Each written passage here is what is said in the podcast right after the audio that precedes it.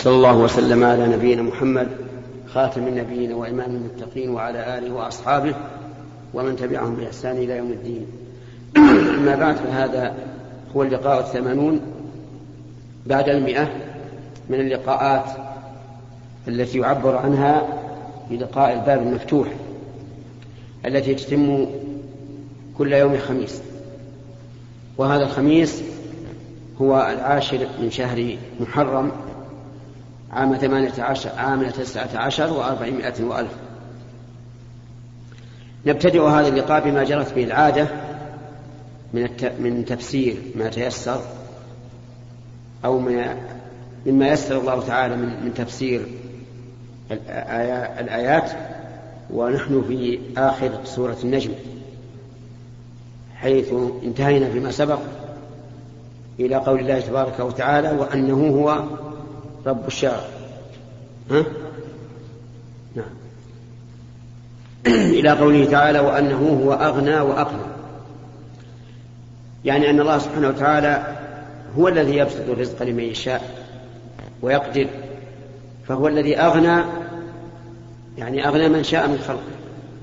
وأقنى قيل معناها أفقر لأنها في مقابلة أغنى. وقيل أغنى بالكفاية وأقنى بما زاد عن الكفاية يعني أن الله عز وجل بسط الرزق للعباد. فمنهم من أغناه عن غيره ومنهم من أقناه أي جعل له قنية وهي الزائد عن عن الكفاية.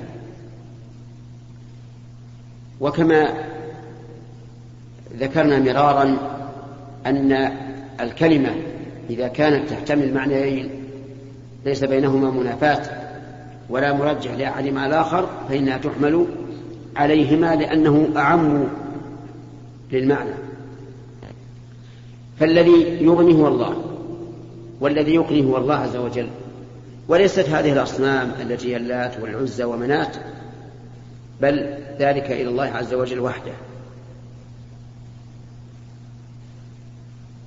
وأنه أهلك عاد الأولى وثمود فما أبقى. يعني أن الله تعالى نعم نعم. وأنه هو رب الشعرى. أنه هو رب الشعرى. أتى بضمير الفصل تأكيدا للجملة. ورب الشعرى أي خالقها ومالكها ومدبرها والشعرى هي النجم المضيء الذي يخرج في شدة الحر. ونص على هذه على هذا النجم لأن بعض العرب كانوا يعبدونها ويعظمونها. فبين تبارك وتعالى أن الشعر من جملة المخلوقات المرغوبات فليست إلها ولا تستحق أن تعبد. وأنه أي الله عز وجل أهلك عادا الأولى وهم قوم هود.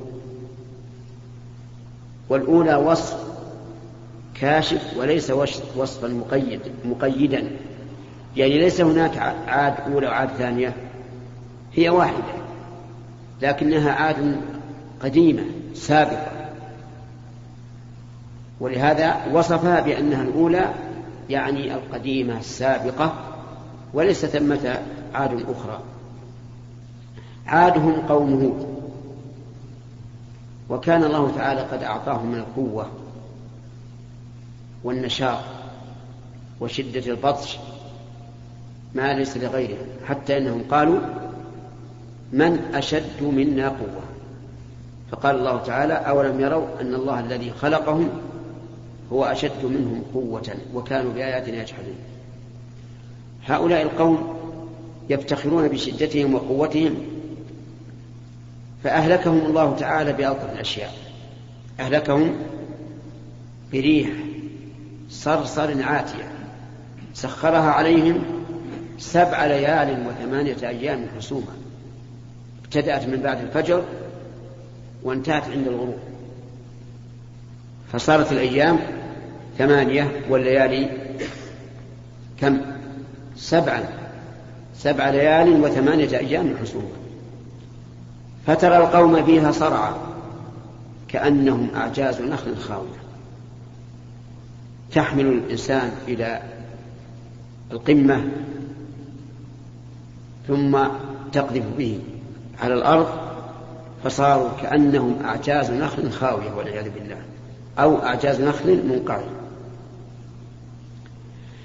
فهؤلاء القوم مع شدة بطشهم وشدة بأسهم لم يمنعهم ذلك من عذاب الله عز وجل. وقول وثمود يعني وأهلك ثمودا فما أبقاهم؟ وثمود هم أصحاب الحجر. أرسل الله إليهم صالحا فكذبوه. وكان الله تعالى قد أعطاهم قوة وأعطاهم معرفة وعلما بالهندسة هندسة البناء. لكن مع ذلك ما دفعوا ما أراد الله بهم. صيح بهم ورجفت بهم الأرض فأصبحوا في ديارهم جاثمين والعياذ بالله.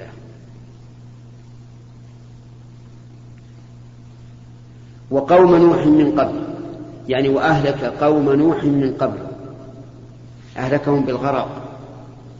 كما قال الله تعالى في سورة اقتربت الساعة وانشق القمر.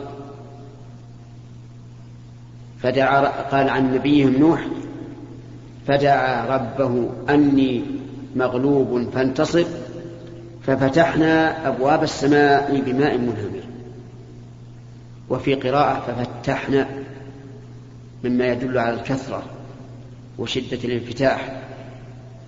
أبواب السماء بماء منهمر يعني نازل بشدة. وفجرنا الأرض عيونا. الأرض كلها كانت عيونا. يعني ليس فيها موضع شبر إلا وهو يفور حتى إن التنور الذي هو محل الإيقاد صار يفور مع أن محل الإيقاد أبعد ما يكون عن الرطوبة لكنه فار فصارت الأرض كلها عيونا والسماء تمطر. التقى الماء ماء السماء وماء الأرض على أمر قد قدر. يعني أمر مقدر محدد بدون زيادة ولا نقص. سبحان الله العظيم.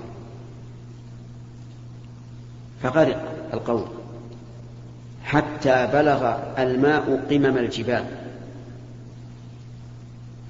ويذكر أن امرأة كان معها صبي. فكلما على الماء صعدت الجبل. كلما على الماء صعدت الجبل. حتى وصل الماء إلى قمة الجبل. ووصل إلى المرأة وارتفع في جسدها وكان معها صبي فحملت الصبي على يديها ترفعه لئلا يغرق قبلها. وجاء في الحديث لو رحم الله أحدا لرحم أم الصبي. لكن إذا حقت كلمة الله فلا راد لقضاء الله تعالى. أجارنا الله وإياكم من العذاب الأليم.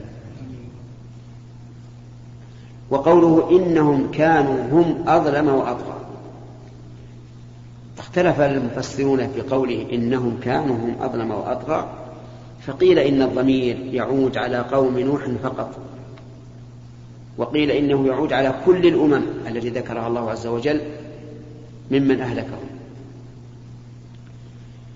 فعلى القول الأول يكون المعنى أن قوم نوح أظلم وأطغى من قوم ثمود وعاد. ووجه ذلك أنه حصل منهم عتو واستكبار مع طول المدة حيث إن نوحا عليه الصلاة والسلام لبث فيهم ألف سنة إلا خمسين عاما. يقول الله تبارك وتعالى عنه قال رب إني دعوت قومي ليلا ونهارا. فلم يزدهم دعائي إلا فرارا. وإني كلما دعوتهم لتغفر لهم جعلوا أصابعهم في آذانهم حتى لا يسمعوا واستغشوا ثيابهم تغطوا بها حتى لا يبصروا. وهذا يدل على شدة كراهتهم لما يدعوهم إليه عليه الصلاة والسلام. واستكبروا استكبارا يعني استكبارا عظيما فلم يخضعوا لعبادة الله عز وجل فكانوا أظلم وأطغى من من عاد ومن وثمود. وقيل وعلى القول الثاني أن الضمير يعود على كل هؤلاء الأمم يكون المعنى إن هؤلاء كانوا أظلم وأطغى من من قريش الذين كذبوك يا محمد. فيكون في هذا تسلية تسلية للرسول صلى الله عليه وسلم بأن الله تعالى أهلك هؤلاء القوم مع أنهم أظلم وأطغى من قومك والذي أهلك من سبق قادر على أن يهلك من لحق. وكلا المعنيين صحيح. فهؤلاء الأمم أظلم وأطغى من قريش. وقوم نوح أظلم وأطغى من عاد وثمود. ثم قال عز وجل والمؤتفكة أهوى أي أسقط. والمؤتفكة هم هي قرى قوم لوط. أهوى بمعنى أنزل. واختلف المفسرون في قوله أهوى. هل المعنى أنه أهوى بها من فوق إلى أسفل؟ بناء على أن أن الله تعالى رفع هذه القرى إلى فوق ثم قلبها. أو أن المعنى أنه أهوى أسقطها بمعنى أرسل عليها الحجارة حتى تهدمت البناء تهدم البناء فصار أعلى البناء إيش؟ أسفله. المهم أن الله تعالى أخبر عن قوم لوط. بأن بأن الله أهواهم أي أسقطهم سواء من الجو أو من سقوط البناء على على أسفله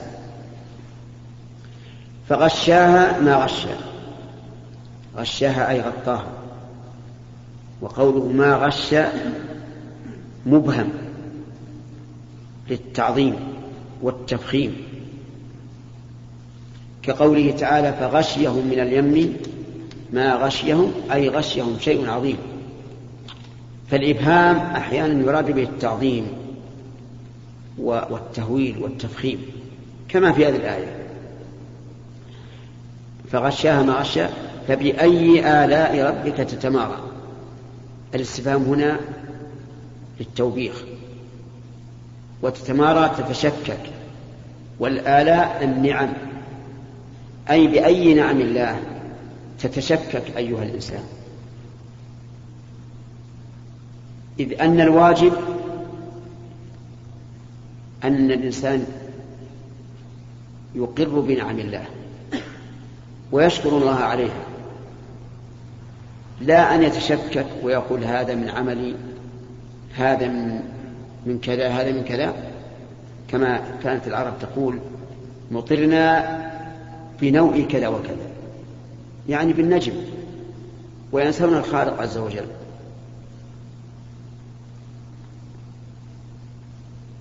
ثم قال ثم قال جل وعلا هذا نذير من النذر الأولى. هذا المشار إليه الرسول صلى الله عليه وعلى آله وسلم. نذير بمعنى منذر. والمنذر هو الذي يعلم بالشيء على وجه التخويف لأن الإنذار هو إعلام بتخويف. والبشارة هو إعلام برجاء. هذا نذير من النذر الأولى ولم نقل بشير لأن المقام لا لا يقتضي إلا ذكر الإنذار. إذ أن الله تحدث من أول السورة إلى آخرها عن قريش وتكذيبها للرسول صلى الله عليه وسلم وعبادته الأصنام. فيقول محمد صلى الله عليه وسلم نذير من النذر الأولى أي من الرسل السابقين. يعني فكما أن الذين كذبوا الرسل حل بهم العقاب والنكال فأنتم أيها المكذبون لرسول, الله صلى الله عليه وسلم قد حل بكم نعم يوشك أن يحل بكم النكال والعقوبة. لأن محمد صلى الله عليه وعلى آله وسلم مثل غيره نذير من النذر. فإذا كان نذيرا من النذر فإن من كذبه سيقع به مثل ما وقع بالأمم السابقة. أزفت الآزفة. أي قربت القيامة.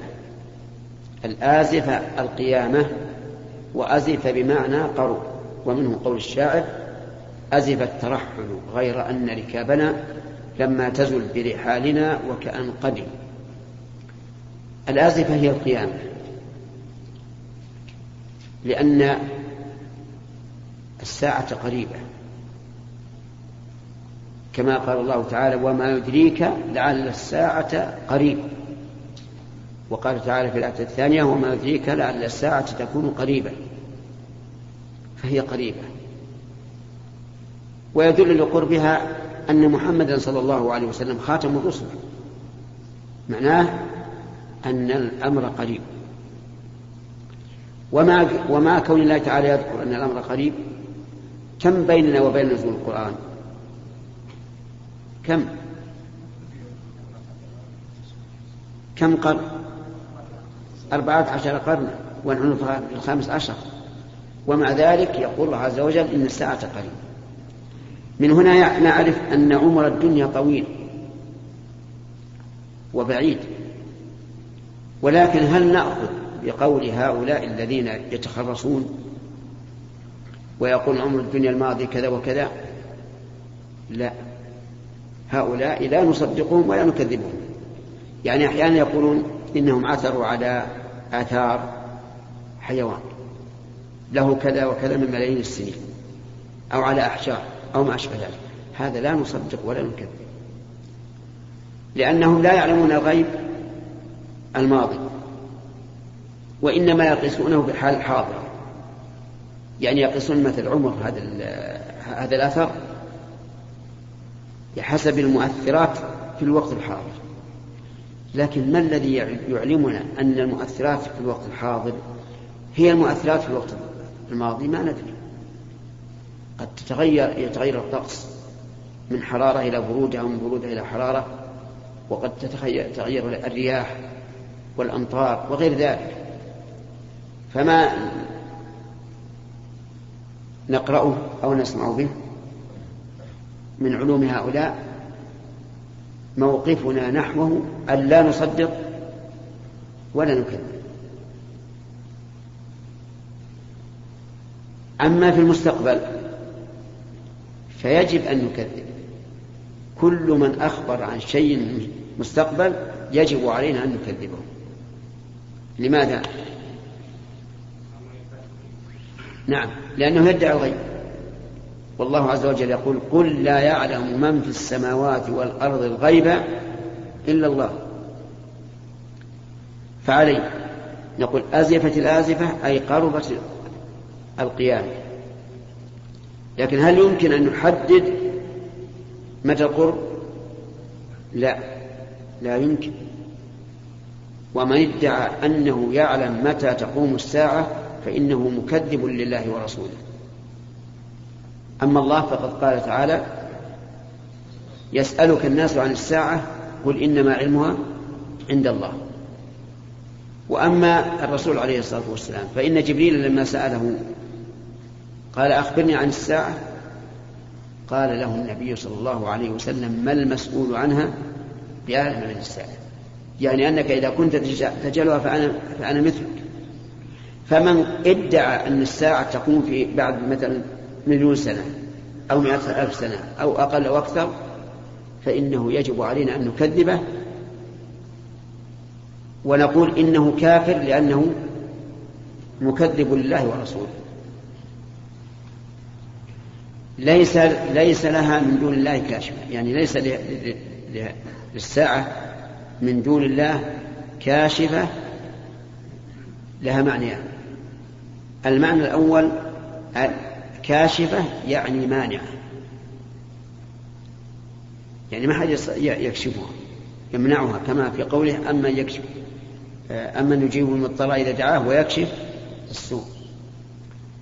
أو كاشفة يعني عالمة تكشفها وتبينها. وعلى كل حال فلا أحد يمنع قيام الساعة إذا شاء الله ولا أحد اطلع على علم الساعة. اطلع على الساعة متى تكون. ثم قال الله تعالى أفبهذا الحديث أفمن هذا الحديث تعجبون إلى الدرس القادم إن شاء الله. أسئلة؟ الضيوف أحق بسم الله الرحمن الرحيم. فضيلة الشيخ يقام في بعض المناطق في بعض الأحيان موسم لسلع قد تكون ليست في موجودة في كل المناطق وتكون هذه السلع مخفضة. فيذهب شخص مثلا إلى هذا المعرض وهو لا يعلم عنه أي شيء. ثم يعني يقول إذا رغبت في سلعة يعني وجدتها رخيصة اشتريتها ثم اشترى سلعة من محل من هذه المحلات وأعطاه صاحب المحل كرت. يوجد فيه رقم آه، يسحب في آخر مثلا أيام المعرض على جائزة من الجوائز. ما حكم هذه الجائزة؟ ما فهمت الآن يعني آه، ناس يعرضون سلعة نعم في معرض. بقيمة أرخص. تكون قيمة مخفضة نعم. أجهزة مثلا. أرخص. إي نعم. ثم يقولون؟ يذهب شخص مثلا يشتري يذهب لهذا المعرض بقصد التفرج ويعني إذا وربما يشتري. نعم ربما يعني مثلا يجد سلعة مخفضة فيشتريها طيب. يعطيه صاحب المحل كرت. صاحب المعرض. صاحب المعرض أو المحل يعطيه كرت في رقم سحب في آخر أيام المعرض مثلا على جائزة معينة. وش معنى السحب؟ وش معنى السحب؟ يعني يجمعون الأرقام هذه الكروت كلها إي نعم. ثم يسحبون يعني رقمين أو ثلاثة يفوز صاحب الرقم هذا بسيارة.